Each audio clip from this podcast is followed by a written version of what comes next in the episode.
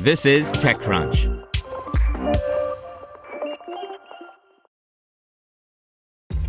This episode is brought to you by ShipStation.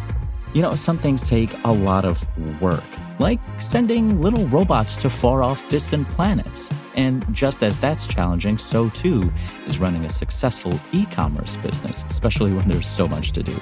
So I want to introduce you all to ShipStation. Now, I love using ShipStation because of its easy to use dashboard, which makes managing orders and printing labels a breeze and super smooth. Oh, and the customer service is just out of this world. It's exactly what you need to help grow your business. Sign up for your free 60-day trial at shipstation.com slash technews. That's shipstation.com slash technews. You're listening to TechCrunch Startups. Uber's losses top $1 billion, trumping better than expected revenues. By Jonathan Shieber. Better than expected revenues couldn't divert investor attention from the fact that Uber still managed to lose more than a billion dollars in the most recent quarter as the company's stock fell in after hours trading.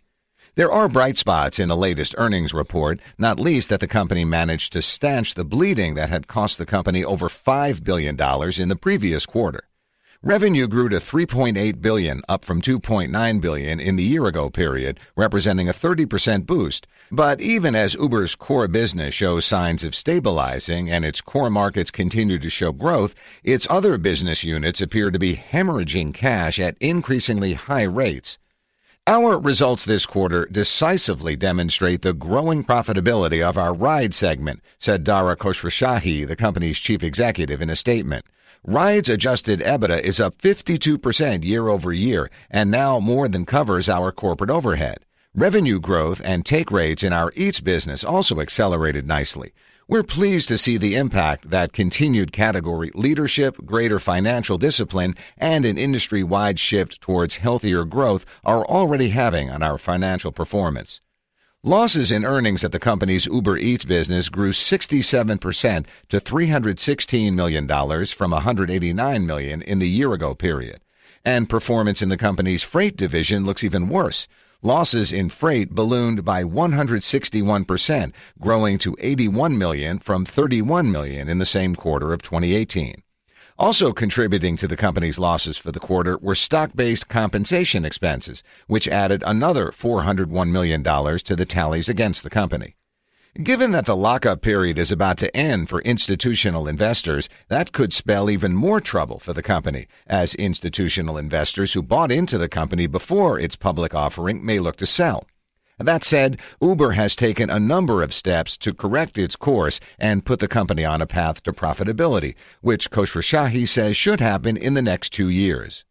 In October, the company announced the last of three rounds of sweeping layoffs at the company that saw 1,185 staffers lose their jobs.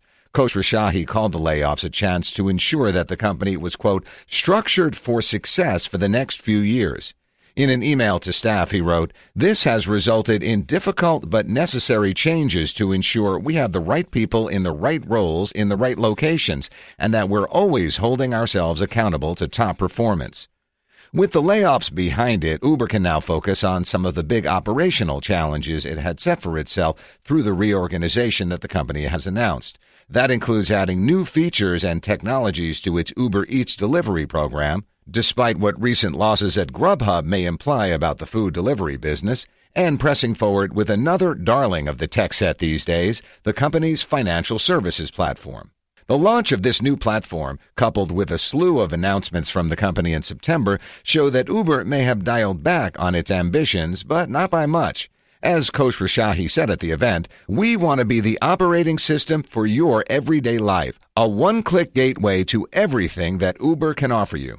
Want to learn how you can make smarter decisions with your money? Well, I've got the podcast for you. I'm Sean Pyles, and I host NerdWallet's Smart Money Podcast. Our show features our team of nerds, personal finance experts in credit cards, banking, investing, and more. And they'll help you make the most of your money while cutting through the clutter and misinformation in today's world of personal finance. You'll get clarity on strategies to help you build your wealth, invest wisely, shop for financial products, and plan for major life events.